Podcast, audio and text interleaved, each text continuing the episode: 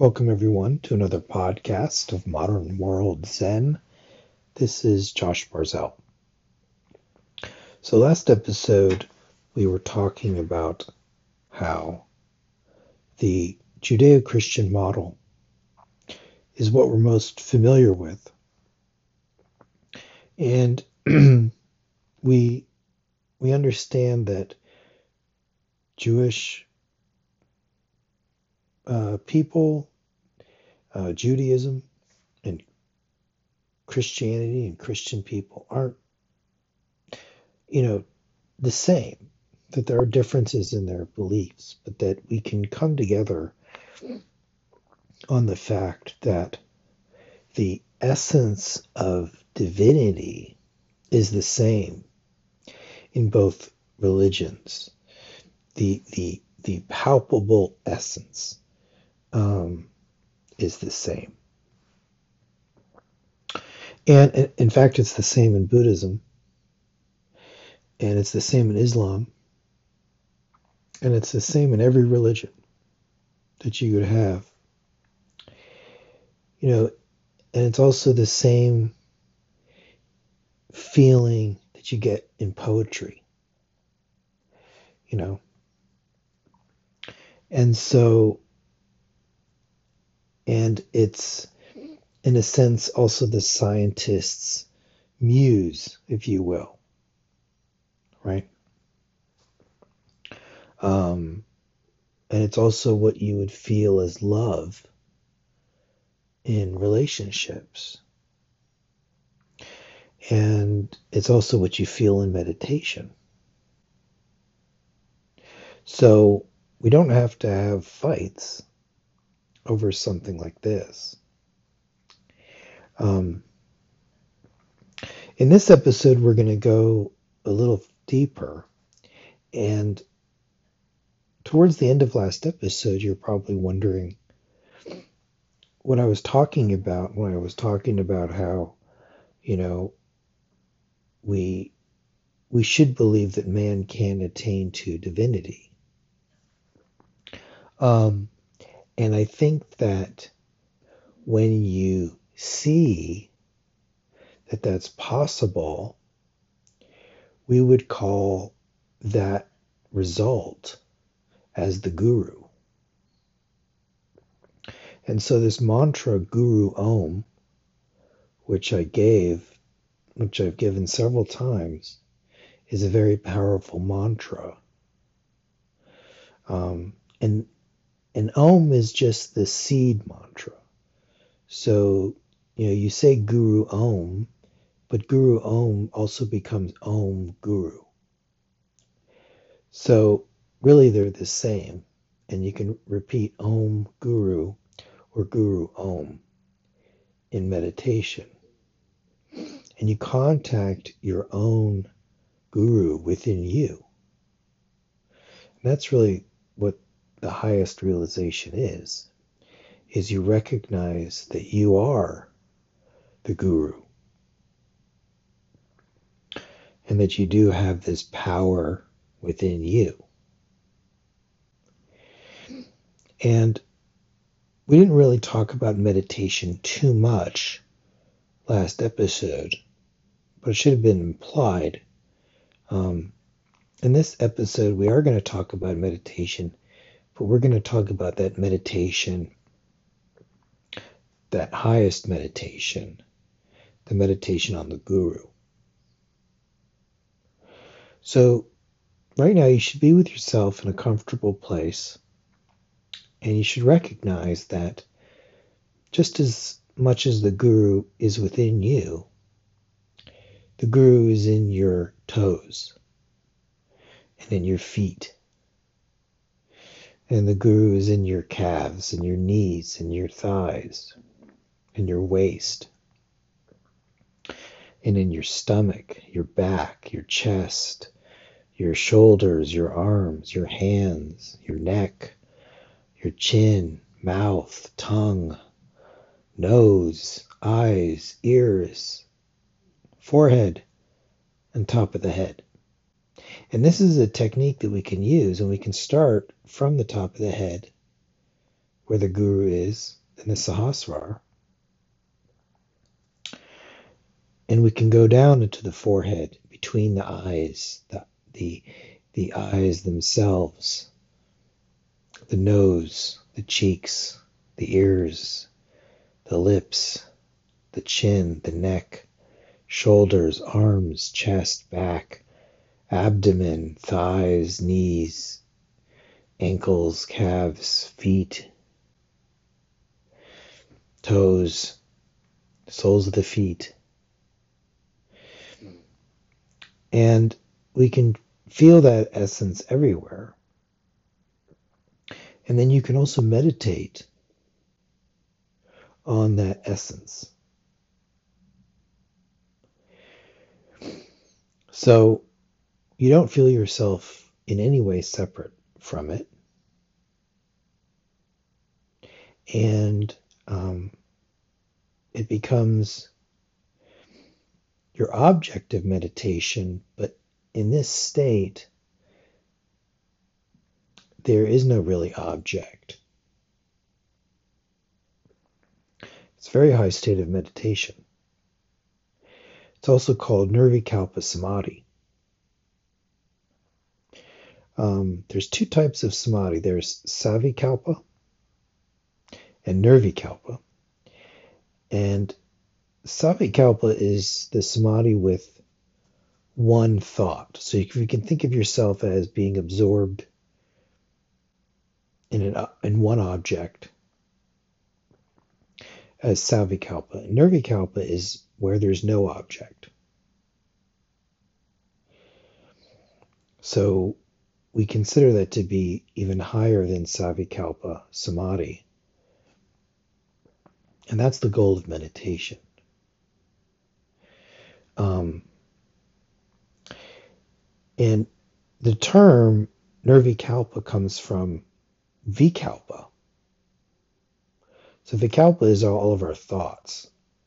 You know, there's many Vikalpas. And these are just ways that we think about things. And the, the Nirvikalpa is just no, none of those. None of those thoughts or ideas. We talked about that a little last episode is that when you get beyond ideas, you experience bliss, um, the bliss of samadhi. And when that occurs, then you're able to work. Um, and you can also transmit Shakti through thought. And that's where we want to end up. Right?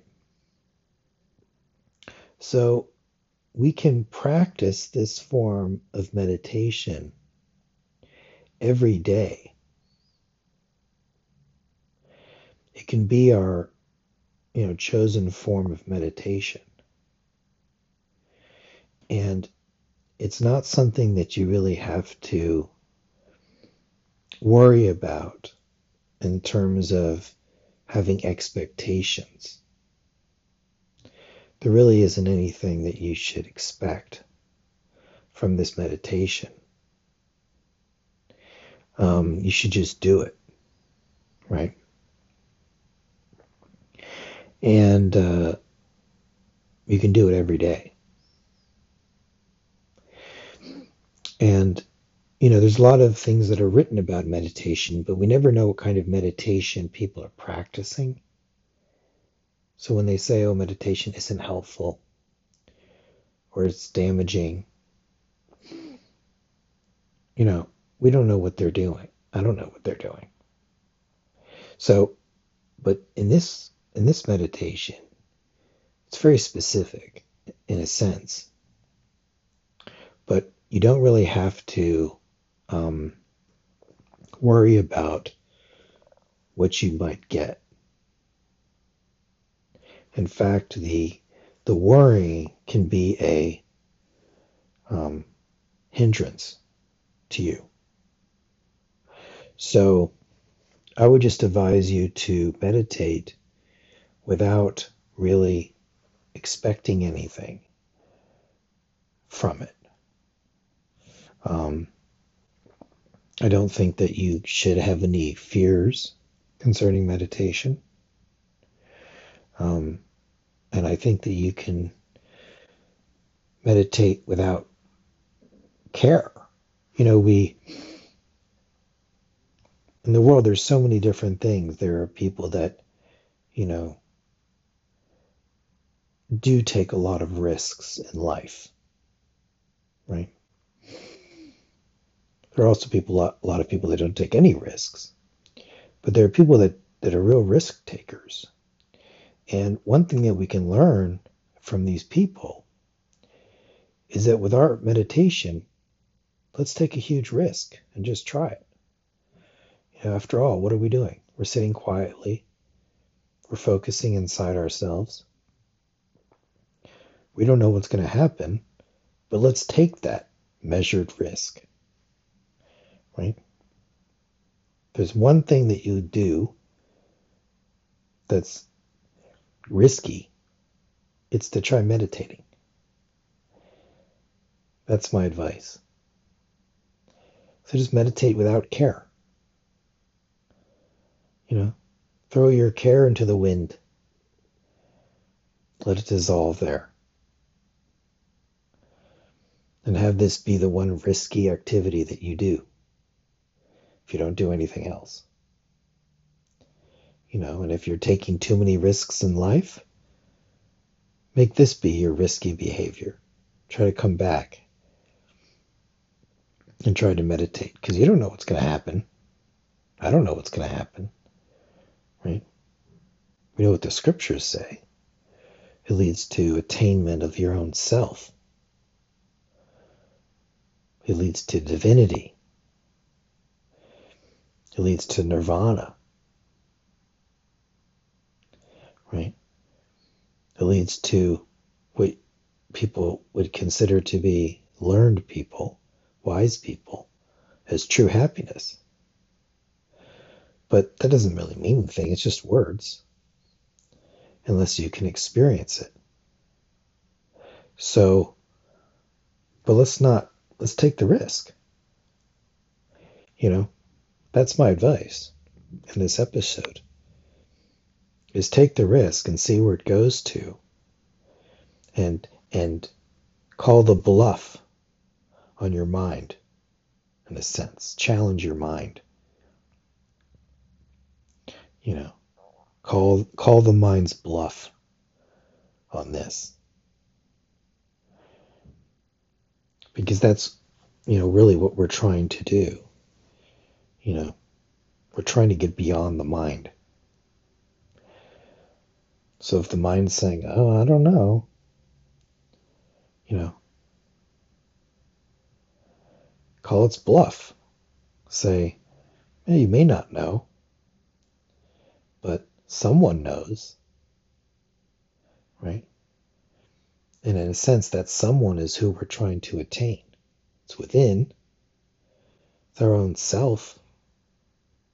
Right? But you'd be amazed at how many things come up in meditation fears and doubts, speculations about things. But we should be able to go beyond all of those vikalpas to get into nirvikalpa. And so that's the meditation for this episode. And hopefully you find it enlightening and you choose to accept this as your you know, specific form of meditation um, that you'll be using, and let me know. Let me know how it goes. Um, we should be meditating best in the early hours of the morning when it's quiet. But you can meditate anytime you have time. And um, with that, I will thank everyone for tuning in. And we will be doing more things into the future. And we can use the mantra Guru Om, Om Guru, when we meditate. And um, that can be how we get very deep in our meditation using the technique that I described. So, with that, I'll sign off. Thank you very much, everyone, for listening. This has been Josh Barzell for Modern World Zen.